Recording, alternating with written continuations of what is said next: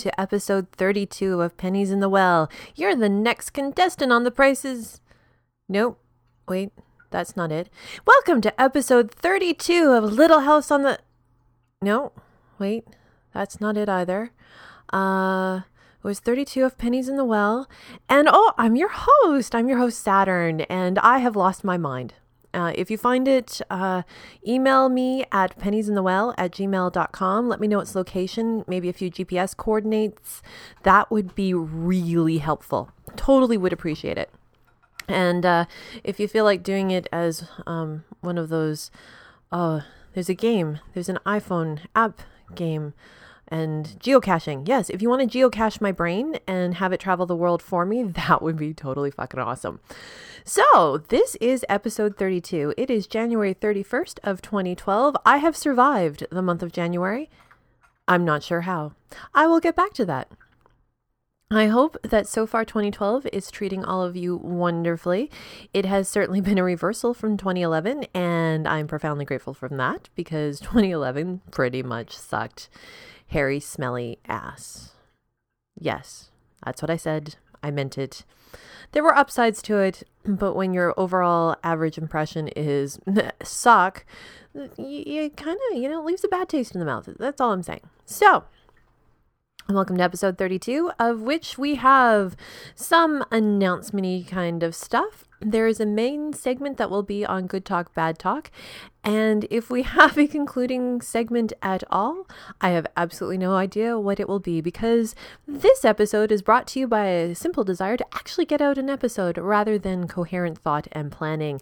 Coherent thought and planning, that is for other people, people who actually, you know, haven't lost their mind and sent it traveling to, oh, wait, was that a left at Albuquerque? Shit, I knew I went wrong somewhere.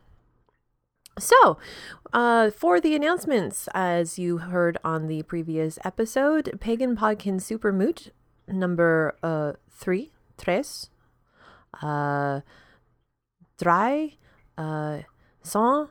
Um, I think that's about all the number threes. I un, deux, trois. Yeah, there we go. Now we've covered all languages in which I know the number three.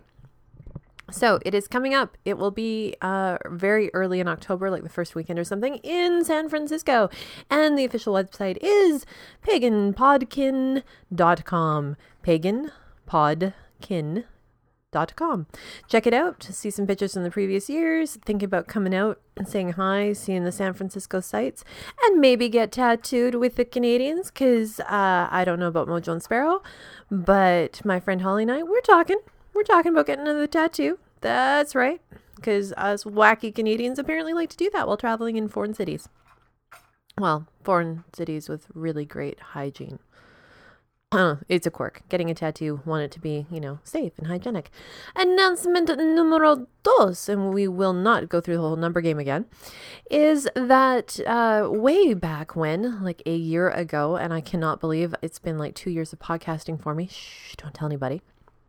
But uh, you may recall there was a call out for submissions to Misanthrope Press for their pagan anthology entitled Etched Offerings Voices from the Story of Cauldron, or stories from the voices of cauldron or anyhow it's called etched offerings. Let's just go with that.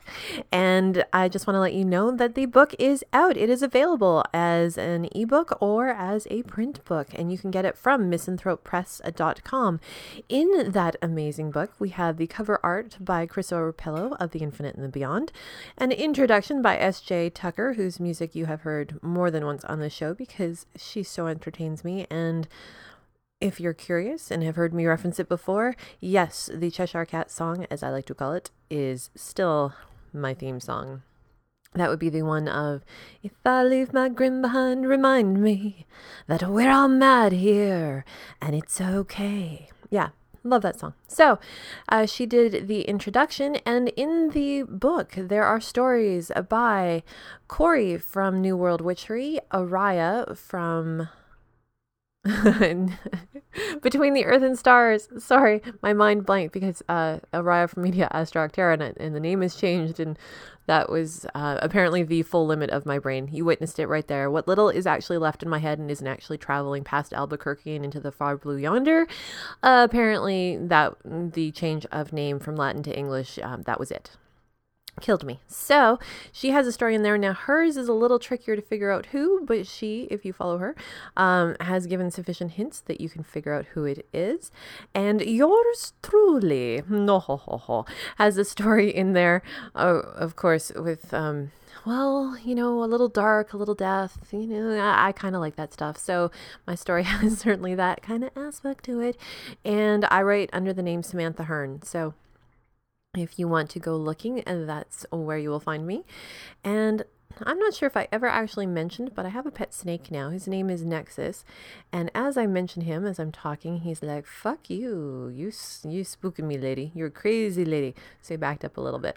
He's um going to be white one day, but he's still kind of in the pinkish zone, and we don't need to talk about that any further. On the topic of etched offerings, I have from the publisher a copy of the book. Yes, a nice hard physical copy that I will be giving away. Um, my problem is I haven't actually fully figured out the rules of this particular contest. So it's going to remain open for probably two to three months because, you know, first I actually have to confirm what the rules are and, um, then, you know, actually give you time to do it and then draw. But I will tell you at least one thing that will get you in the draw, and it's very simple and it's very easy, and it would be very marvelous on the soon to be second anniversary. I'm not even sure when it actually is of Pennies in the Well, and that is if you go to iTunes and you leave a review on the podcast uh, so basically, go to iTunes, either you know review me in words or stick on some stars. Um, hate me, love me, I don't care which. But so far, no one's commented at all, and I feel lost and alone and drifting in the void that is the space between my ears because there's no brain inside. And leave a so, so give me a rating, leave me a comment and send an email to penniesinthewell at gmail.com. And simply doing that will get you entered into the draw. I will probably do something else um, potentially around the stories themselves or Misanthrope Press, but that will absolutely guarantee you a spot in the draw for this very, honestly, very cool anthology. Um, I've enjoyed what I've read so far. Not that I'm reading the copy that I'm giving out. I have a different copy that I'm reading because I would not soil your copy with my, you know, grubby hands. Not that they're that grubby, but there we are. So that is announcement number two. Announcement number three has absolutely nothing to do with you and absolutely nothing to do with the podcast, aside from, uh, well, driving the insanity of aforementioned host who has lost any connection with that thing she just mentioned reality whatsoever. Uh, at work, the crazy bastards decided to give me a promotion. That's right, sick, foolish bastards. And what this means, uh, on one hand, is that I'm now supervising uh, directly and through them indirectly about a dozen staff. Um, so I went from supervising one person to about a dozen.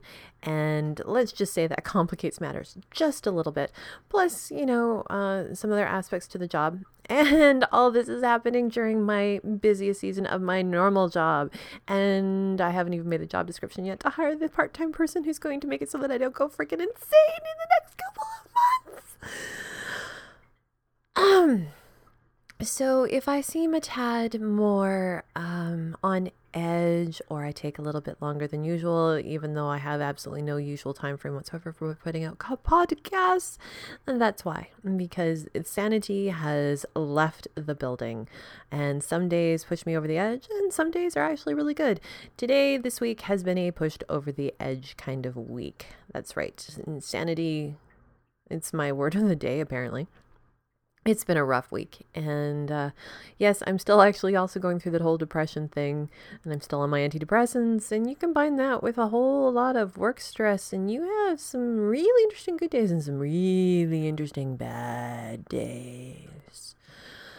So that is announcement number three, and that takes care of all said announcements. And uh, we are going to move into the first break where we will listen to something by S.J. Tucker because how could we not, given that she did the intro to Etched Offerings? So I hope that you've had a most marvelous 2012 so far, or whatever year it is that you happen to be listening to this in. And I will see you on the other side of the break.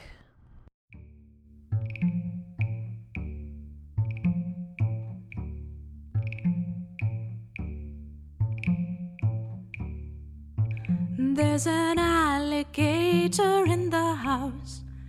A toothy grin appears beneath my chair. A scaly tail goes sliding out of sight. Now it's gone. Was it ever there? Something odd has moved into the house.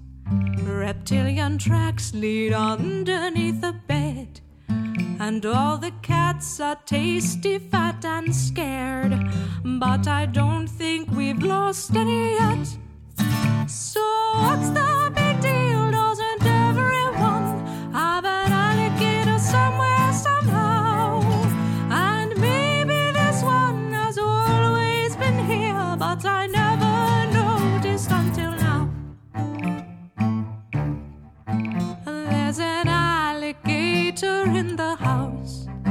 Just caught her napping eh, in the living room. She was dozing on the velvet couch, and the cats were sleeping there too. There's an alligator in the house. No one seems to mind except for me. Well, at least she doesn't eat the cats. I suspect she'd rather eat me. There's an alligator in the pit. She is dancing wildly with the snakes to win them over to her cause. She will do whatever it takes. They think I don't see their little smiles as they plan reptilian overthrow. But I hear them talking in my dreams. They will not be sad to see me go. So what's the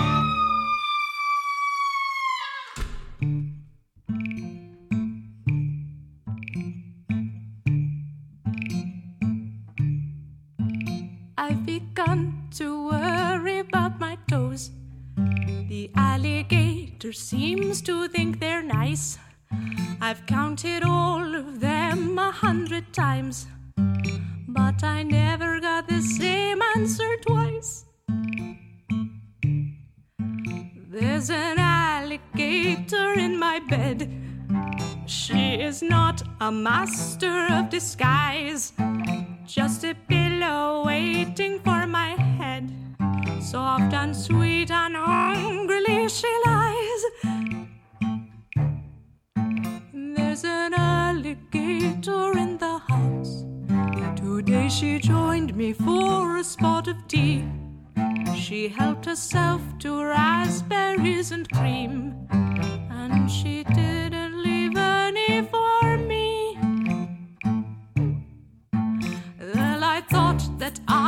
seen it all. But this alligator proved me wrong. Like a lady as she sipped her tea, she sang to me this little song. So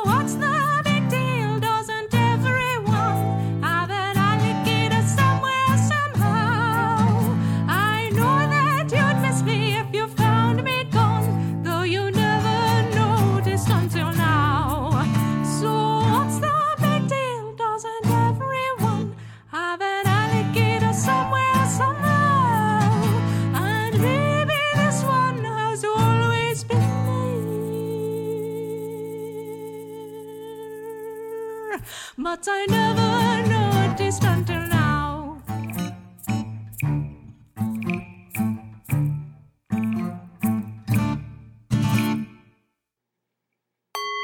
And now it's time for.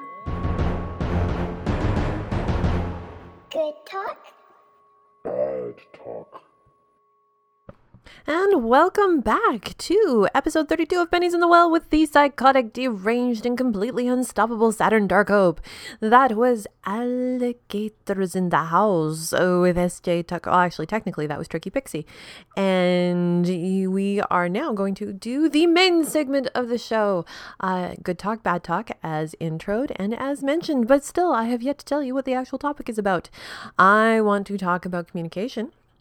Not a big surprise, given it's a good talk, bad talk kind of situation, but I want to talk about the communication that happens more in group scenarios and the shit that happens.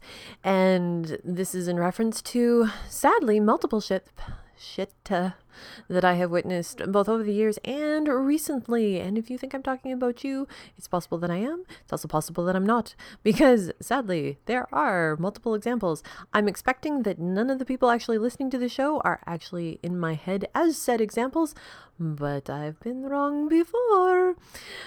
Regardless, if you do think that I am talking about you, perhaps it is time that you stop and think about the things that you are doing and whether or not they are the best, the most appropriate, the most healthy way to approach your communications.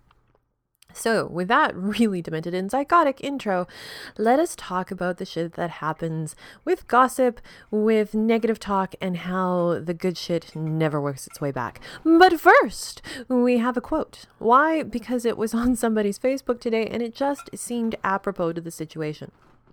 And the quote is from Thomas Jefferson and says, when right, I shall often be thought wrong by those who, whose positions will not command a view of the whole ground. So that was, when right, I shall often be thought wrong by those whose positions will not command a view of the whole ground. So, what often happens is that we end up with a situation with multiple people, usually larger groups of people. It's usually for me anyways this is usually more of an issue with said larger groups as opposed to the small groups. And somebody hears something whether from another person or they read something or they encounter something. Anyway something happens they hear something they see something and they go oh my holy fucking gods can you believe that that shit has happened? Oh my fucking gods. And they go and they tell two friends and they tell two friends and so on and so on. And then before you know it, you're in a Calgon commercial. And everybody knows about the unbelievable, the horrible, the nasty, the absolute gall of whoever it was, whatever it was, that started the particular train of conversation in the first place. the reason that the quote comes into play is because not all the time, but a certain amount of the time, the person who happened to hear, to see, or to experience something that triggered in them a hmm, negative reaction. First, so my first issue is that people often react to something when they don't have all the facts. They don't know the full situation. They do not see everything that is going on. They don't know the people that are involved. I have a story going back a very long time. It's been like, you know, almost freaking 20 years. It's okay, it's not 20 years. It's more like 15 years. But still, 15 years ago story I think is pretty fair game for talking about on the podcast. And the story goes something like I'm at an SCA event, that's Society for Creative Anachronism, and so we're pretending to live in medieval times but with much better hygiene. And I am inebriated. And so I've crawled into the tent to kind of die for the evening. And no, for those who know the story of Jesus' brother, um, that was not this particular night. It was that particular trip, but the Jesus brother happened at a uh, different night than the one in question. So I'm in my tent. I don't remember if I was changing or if I'd crashed out for the night. Regardless, somebody else wanders through and uh, one of my campmates, and there was shit going on. There was some serious nasty shit going on, and somebody else had come by and offered her, you know, a couple shots of 18 year old whiskey. Well, for those who drink whiskey, uh, I'm sure you're already going, hell yeah, go for it. Drink the whiskey. When somebody offers you some 18 year old, you take it. So she wanders through, um, and it should be noted that she had a boyfriend at the time. And she comes wandering through the campsite going, I am going to go get me some 18 year old. I need 18 year old. This is going to be fabulous. I can hardly fucking wait. Perfectly understandable, all things considered. Next thing I hear, because I'm still in my tent and haven't moved a whole heck of a lot, if I recall correctly, um, I hear a couple girls talking about how absolutely inappropriate and horrid said girl was. How could she do that to her boyfriend? Didn't even tell him, just to go run off with some 18 year old kid and, you know, blah, blah, blah, blah, blah. How horrible is this first girl because she's hanging out with an 18 year old? When she has a man already who's really sweet and nice, and how could she do it to him? Well, clearly they missed the memo that it was whiskey, uh, not a guy. Um, and that the reason she was quite so enamored of the concept, besides the fact that it was whiskey, was because she was having a really crappy night and she'd finally found something that was going to make her night better. Yeah. So this is an example of the shit that happens. People hear something, they hear it out of context, they see it out of context, they experience it kind of out of context, or not out of context, but without the full understanding of what's going on. They get an impression, and this is fucking human nature. This is what we do. We go, oh my God, shit going on. I can't believe it. Must share with other people. And we do. I'm not trying to change human nature here. Oh, dear God. No, no, we are who we are. And, you know, I am not immune from gossip. In fact, I love to know what's going on. I admit it. I'm very private about it. Um, and, and, very circumspect and very careful about what I say and who I say it to for the most part. Um, but do not think that I am, you know, some paragon of virtue. no. Um, I have my my bad moments, um, particularly when it comes to what is essentially gossip. Like I said, I like to know what's going on, and I get that little thrill, just like my sister does, just like my mother does, just like some other people I know do, of, oh my God, can you believe what so and so said or did or whatever? And I like to pretend that I know everything about it, and so I'm fully justified in my opinion. However, I also recognize that there's a really decent chance that I don't know everything that's going on. So, my way of kind of uh, allowing for that is one, always being open to questioning, and two, I tend to keep such things very private. I don't go spreading it around to a whole lot of people. Uh, and when I do share things, I share them with an expectation that they don't travel particularly farther. In other words, I'm not trying to stir up shit um, to cause problems because that is stage two of the situation. Stage one, somebody, you know, hears, experiences, sees something that triggers in them a negative emotional response, usually in the self righteous kind of category of, oh my God, can you believe this? Or in the gossip category of, oh my God, can you believe this? And then stage two is we must now share it with many, many people. And this is where it becomes each stage kind of uh, escalates the situation. So this becomes a problem because, of course, the more people you tell, the more the information goes around, and before you know it, um, that negative thing has spread everywhere. And it can spread seriously that uh, you tell two friends and they tell two friends and so on and so on. Calgon commercial thing, at least I think it was Calgon. Um, it's true and it happens and it happens very quickly. And it is insidious when people do this. When there is that wildfire sharing of, oh dear God, gossip, it is so insidious. It latches on, it lingers in our heads. It colors everything that we perceive about a person or a situation, and frequently not to the betterment of anybody. Once again, I am not promoting to be paragons of virtue. I don't even try. I just try and behave in such a way that I do not cause additional damage to any particular situation if I can help it. And that is what today's topic is about is really evaluating uh, where you stand, how you feel about this type of situation and what you would do in it. So, stage 2 has happened. People have gone around and they have talked and then they've talked to some more. And I had a boss at one point who was like, you know what? You got an issue? Absolutely. We all need people to talk to. So, you know, go have your vent buddy kind of thing. Well, that's my term, vent buddy at work. If you start venting with a second person, well, okay, there, there might be purpose to that. There might be reason. If you're venting with, you know, more than two people, particularly in a closed environment such as work or pagan community, um, it's time to start going, okay, what is my big issue here, especially at work, um, but not exclusively. It's time to really think about what's going on and see if you can actually change the situation rather than just bitch about it. Because, you know, you know what? It is stupidly easy to bitch about situations. Stupidly easy. Trying to fix that shit, trying to fix it when uh, you don't get any support to, when people don't agree, who don't understand. Because again, there's the if you could see everything that the person trying to fix it can see, you might have a different viewpoint. Uh, and we do not give a lot of room to our leaders, assuming we give any room to our leaders whatsoever, to actually do things. We want to have full understanding, we want to have full involvement, but we don't necessarily want to do the work. Oh, apparently it's going to be a rant episode. I probably should have given warning to that. Oh well, too late. So, uh, yeah, people spread the information. They spread it far, they spread it fast, and we spread it in a really negative fashion. And we are very, very good at it. Stage three, the discovery often. It doesn't always happen, but the optional stage three is the person who kind of started all of the talk learns some of the true situation or the fullness of the situation and goes, oh, oh, okay. Like the girl in my example could have found out that, oh, by the way, that wasn't a boy, it was whiskey. Um, and would then have gone, oh, okay, then what I was assuming was very wrong, and I'm so sorry.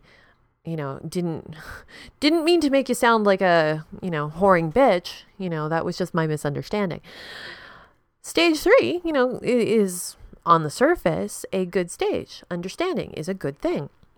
My problem with it, and this is where I invite anyone who knows what I am talking about, has experienced it, is going to experience it in the future. Really think about stage three if you are one of the people who have gotten involved in something like this. Stage three is once you have that additional information, once you, if you are ever in that position of going, oh, it's different than what I thought, what are you going to do with it? Are you going to do what most people do, which is either nothing or apologize to the initial person who, you know, got slammed by all the essentially slander. Is it slander if it's is slander print? Anyway, you know what I mean. So the person who got hurt by the, all the talking or so so there's the do nothing option, the apologize option, and these probably take up in my worldview at least 95% of the results that happen. Mm, 5%, or in my current cynical view, far less than 5% of the time, the person actually goes back and attempts to rectify in the greater community the shit that they disturbed. So that's going out and going, hey, by the way, people, my bad, my mistake, I was wrong, situation, not what we thought, you know, change your view back again if you can before I went and fucked everything up because I couldn't keep my mouth shut. Did I mention this was a rant episode? And once again, I am not immune from this. I have done my fair share of problem causing. I like to think that I've also attempted, I don't know that I've succeeded, but I have absolutely attempted um, to fix it afterwards with that recognition that, that you know I've caused a negative situation by spreading things that you know I either shouldn't have or well maybe I should have given what I had understood at the time but was wrong about and need to go and correct it. And this is the one I really don't think a lot of people do because I watch this shit. I see it. I see it happen. And you know, the people who take the high road, who are in the right, but they don't pass it along. They don't, you know, shove it down people's throats that, oh, by the way, you don't know what's going on. I'm right, they're wrong. Usually those are the people who aren't saying anything and they're the ones getting slammed for doing the right shit. I'm the person who doesn't know everything, who just wants to rant and rave and go out and be superior does so, discovers that they were wrong, and then apologizes to the initial person. But you know what? If you don't correct the action in the greater community, then that person has their reputation or their person is scarred potentially for life. Because the negative spreads like wildfire and the positive trickles out, maybe. I think that it's the basic human nature thing that um, if you are all sunshine and light, well, then you may not have survived as well as somebody who was more pessimistic and always looking for the worst in things. If we didn't react to the worst in things, well, okay. Imagine, if you will, a gunfighter side by side with a hippie. And the hippie, in the extreme sense of I see everything in sunshine and rainbows, and the, you know, fighter dude or hunter, whatever the heck I said he was, uh, going, okay, there's shit out there that can kill me. I want to kill it first. So something negative happens, and they're going to react according to their natures. And who's more likely to survive? The person who goes, oh, sunshine and rainbows, and oh, the rainbow's going to stab me in the heart, or the person who goes, fuck, that shit could kill me and shoots it first.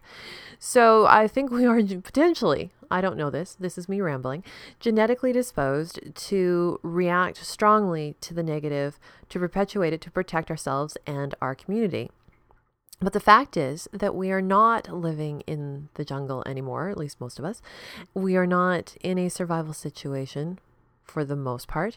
We have choices, we have options. We are not we're not living, you know, 20,000 years ago.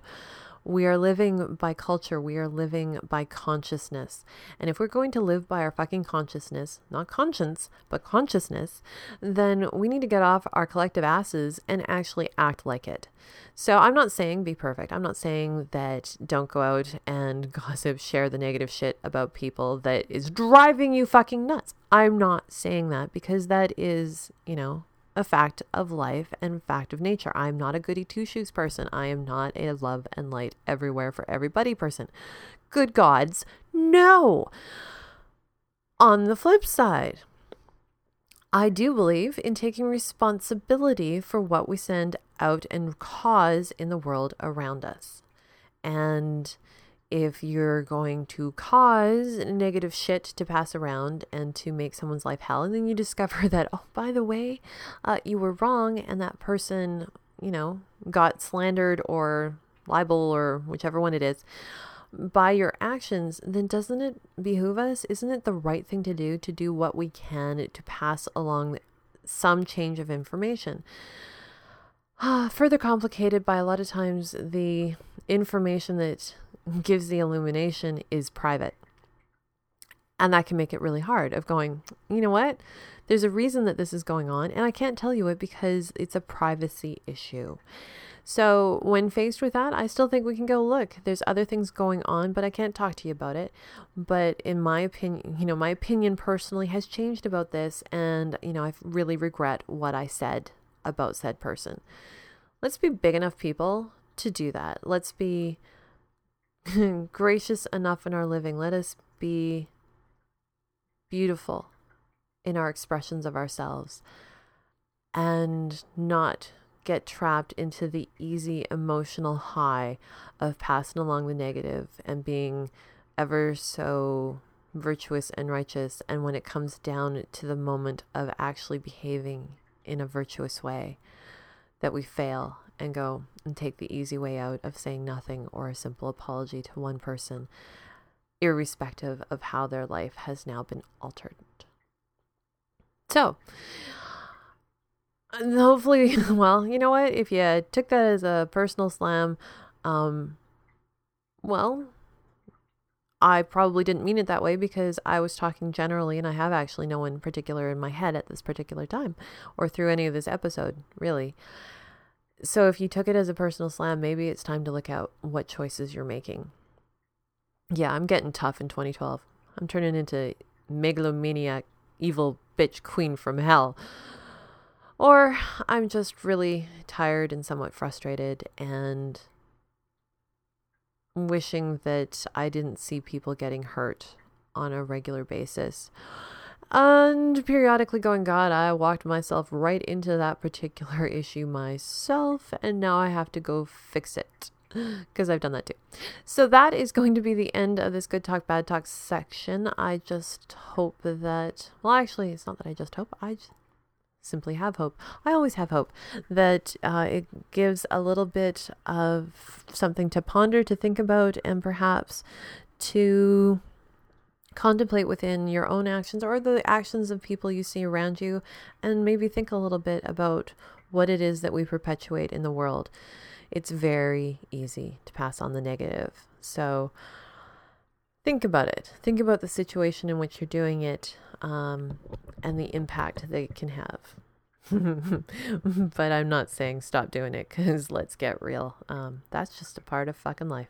So let us take our next little break, and who knows, we may discover that there is an additional section um, segment before the show closes, or not. I know it's a mystery to me too. Let's go have fun and discover what. Discover the treasures that lie waiting for you. Do you know how hard it is to do a promo for your own show and then listen to it on other shows? I kind of sink it down into my car, the seat of my car, just a little bit and go, oh my God, that was me. I really should record a new promo. Anyhow, that is neither here nor there. And uh, once again, if you have found my brain, please send me some GPS coordinates. Send me a little, you know, beeping tag to go, here's your brain. This is your brain on mes- uh, Mescal. Sure. Yeah, that works too. Uh, get away from the microphone. Back away from the microphone. Take the break before the insanity takes over. Episode 32 of Pennies in the Well is brought to you by the Rune, the Tarot card, the Ace of Spears, which is essentially the Ace of Wands in this deck, and the Rune Stone.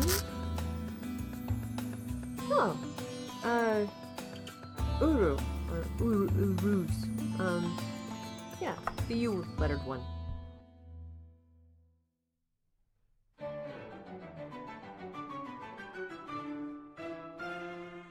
Hi, this is Kathleen, the hostess of Borealis Meditation, Geology for Pagans. Geology is the study of the earth, so what better subject for pagans? Join me to learn about minerals, rocks, and other interesting facts and theories about the earth. I can be found at Podbean, on iTunes, and Podcast Alley, or just come on over to the blog at borealismeditation.blogspot.com.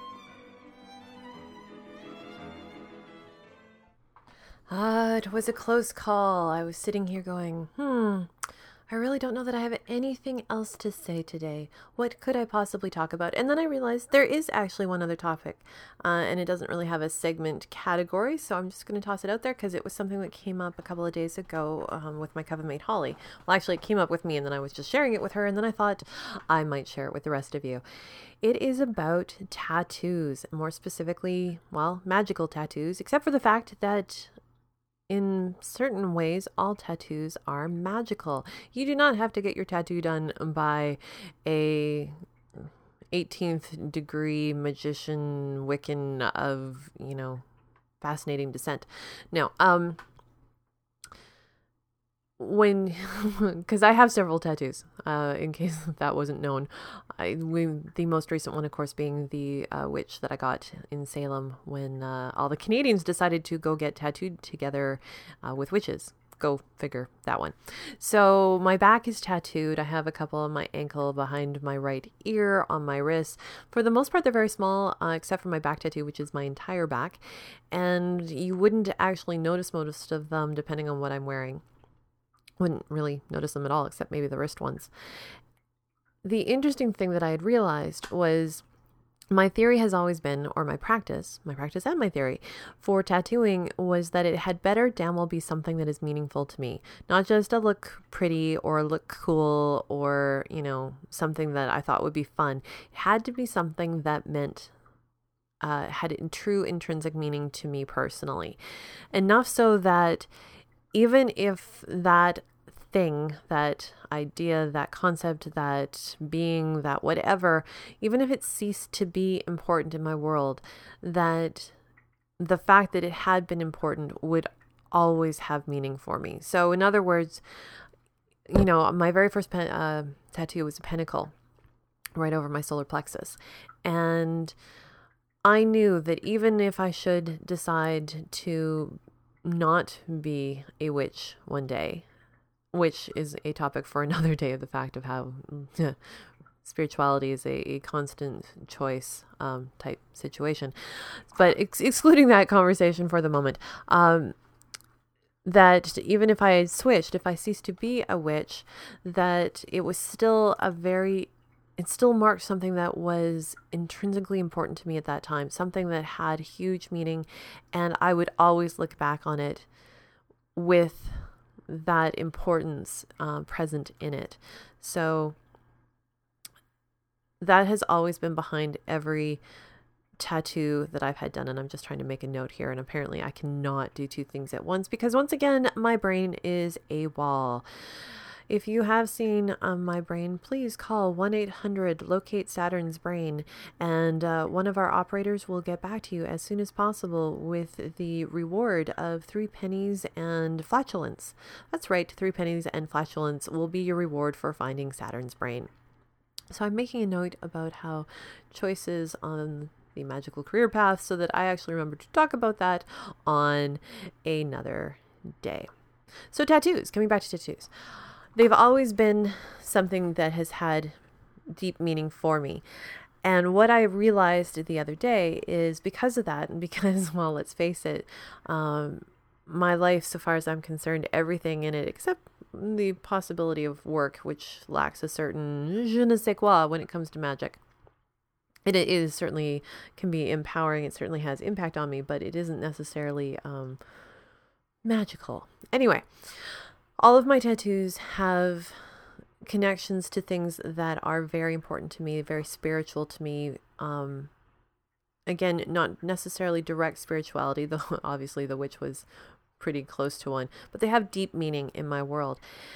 And what I realized was that that meaning is that the tattoos link to more than just the meaning. They link to the idea, they link to the concept. They are essentially, uh, when used, when you know what you're doing, you can use them as an access point to uh, the archetypal energy that they speak to. I can't really say it any better than that. Uh, that, that that is it. That is the sum total of my point. Is that uh, tattoos, once they are on your body, are can be used as magical magical conduits to specific energies in the world and around you and inside and without you. I'm not going to tell you how to do that because um, if you don't know, then you probably shouldn't be doing it in the first place. But it is something to keep in mind if you're thinking of getting tattooed. Of you know what is it that you want to be able to access potentially on a more magical level. And no, once again, you do not have to get tattooed by a magical person. You do not even have to be in a truly magical mindset when you're getting the tattoo done in order for that to work. Um, can help, I think. But for the most part, for me, a lot of, say, my back tattoo involved the concentration of, you know, don't move, don't scream, don't cry, because uh, the pain was pretty atrocious in certain sections. I'm a wimp. and I admit it. And I still got my full back tattooed, and that just goes to show that I am truly and utterly insane. So, when you're thinking about getting a tattoo, if you are, um, that is another aspect to it. And if you want to get intrigued by potential magical workings of a different nature, there you go. Tattoos can be used as uh, gateways to the magic that they describe. And that, my dears, my darlings, my beloveds, my friends, my fellow walkers of the wacky path that is life, the end of the show. And because it's only 45 minutes long, I'm going to treat you to an extra long song on the way out. And quite honestly, I was going to play it for you anyways because I just happen to love it. And it is called. Um, Valkyrie Daughter, also by S.J. Tucker, because, you know, she did the cover for the Etched Offerings book from Misanthrope Press, and I'm going to continue that little theme today. So I hope you enjoy the music. I hope that you have enjoyed today's insanity. Once again, if you find my brain, please email me at penniesinthewell at gmail.com or, you know, send me some ether waves and I will pick them up out of the air and, uh, suck the marrow from them and figure out where my brain went. And in order to get into a contest for your own copy of Etched Offerings, at least the very first way that you can do so is by going and leaving a review and or uh, giving a grade, I suppose it is, to Pennies in the Well on iTunes specifically because, well, there's nothing there. Be the first, pop the cherry. Oh my God, who would be the one to pop the cherry? One of you people will actually get to pop my iTunes comment cherry. or not, because perhaps no one will actually do it. Hmm, this intrigues me. So that will get you entered into the draw for the book. Uh, again, it'll be a couple of months probably before I actually do the draw. One, because I'm getting a podcast about once a month at the moment. I am not committing myself to that. I'm merely commenting on the current actual time frame. And uh, two, I like to give a lot of time because if you're like me, listening to podcasts happens not on the, oh my God, yes, I, I realize that some of you are not listening to this within, you know, hours of it being released into the wild, and it may actually be months before you listen to it. And I know for me, when I hear contests, um, it can be really kind of annoying when they've already, you know, come up and passed me by, and somebody has won, and I'm just sitting there going, wow, fuck, missed that. Oh well. So I, I like to give my contest times a, a fair bit longer. And that will follow up in the next episode. So I hope that you are having a lovely morning, afternoon, evening, night, whatever time of day happens to fill your soul with bliss. And may the blessings of the deep and wild be with you. Blessed be.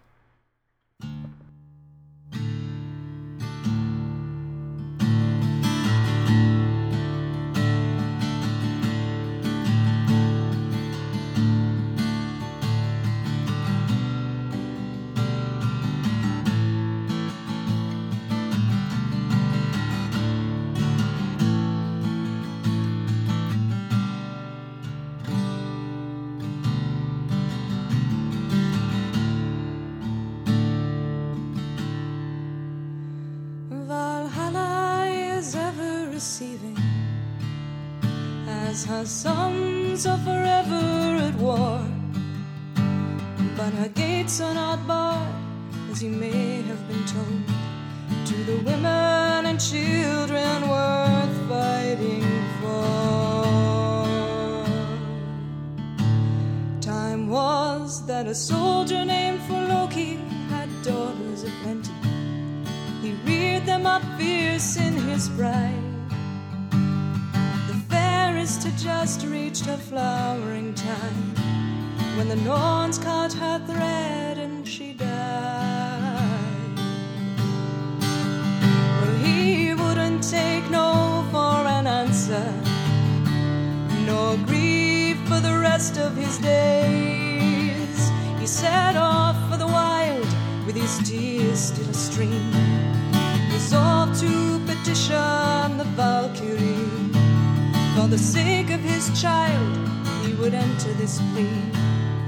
Retrieve her and teach her your ways. So he searched and he strove many seasons till the gray had come into his beard. Returned home to the scorn of his colleagues and friends His wife rejoiced quietly for his folly's end, and asked Frigga for strength, and that his spirit would mend, that he'd not prove as mad as she feared him. Well, a soldier is nothing if not full of pride, no warrior if not hard and bold. So he set off again, well before winter's end, to the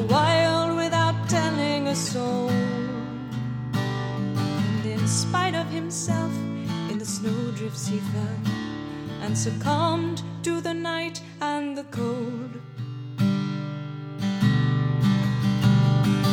Deep in the sleep of exhaustion, the soldier did fall and he dreamed. He found himself walking the land of Niflheim, where things are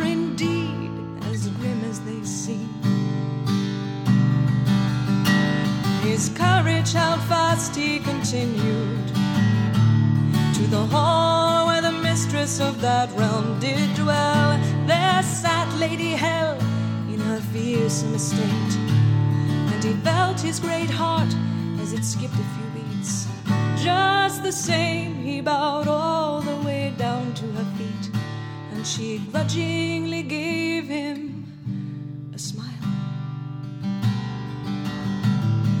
know why you've come here, young soldier, she said.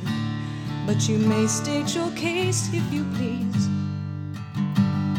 The roads to this realm do not tolerate men unless they have come to me at their life's end. But you've conquered your fears, and so it appears. Your dreams led you here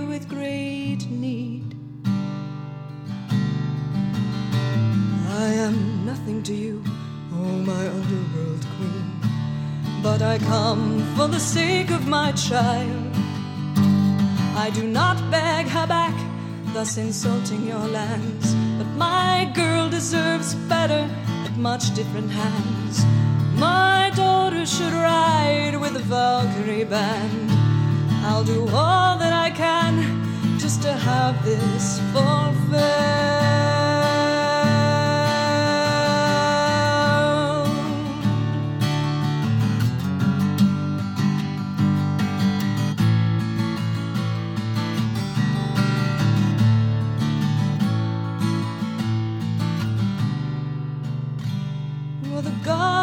Strangers to bargains.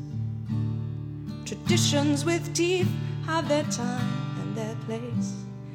But Hel is the child of the breaker of rules, and she had this father's measure written plainly on his face. For the sake of your child, you will strike me a deal. I will speak with the fierce Valkyrie. Condition is this to be sealed with your blood. No matter your valor, your warrior's fate, your place in Valhalla is forfeit this night. You'll return in the end back to me. While the soldier's eyes clouded, but he cut his own palm and signed all his honor away.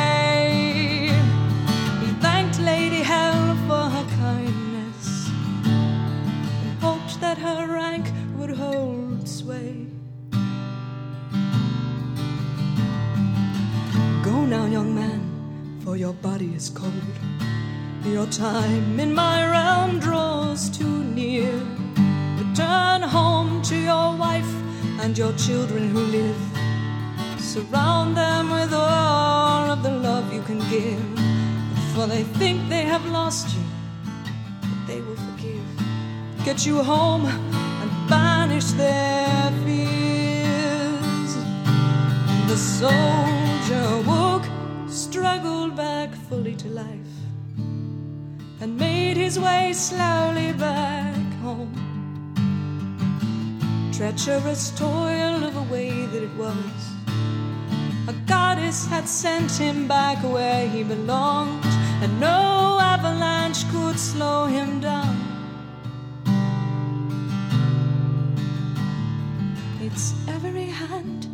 Keeps a family strong. It's the self who is last to forgive. He vowed in that moment ne'er again to forget the worth of his loved ones who live. This time he was lauded upon his return by the men with great shouts and his wife with a tearful smile. The village turned out for a great merry feast, and never again did his warrior colleagues serve up their scorn. No, they left him in peace, for his journey was writ in his eyes. Though he held in his heart now a fine tavern tale, the soldier did not tell a soul. Some truths are too fine to mix in with the ale, and he held this one close while so many others were told. With no way of knowing his lost daughter's fate, he set all his worries to fade and threw all his heart into raising the rest. Thus, a fine generation was made. Well, the years took their toll, and he took up his cane. His family still lit his world. But he once asked a favor of a wandering bard to write a fine song for his lost little girl.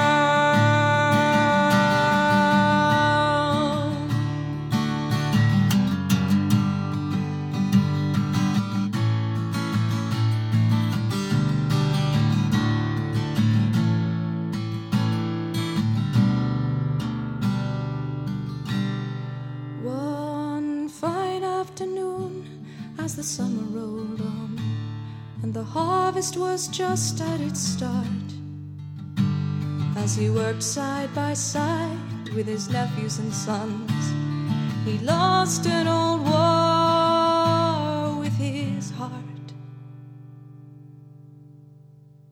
Never to walk in Valhalla, he thought to find himself deep in Niflheim. But a wonder occurred as he opened his eyes. There was his daughter come down from the skies. She rode astride with her Valkyrie sisters, and with joy far too great for the dead who arise. He took her small hand as if for the first time, and she told him, Oh, Father, goddesses oft change their.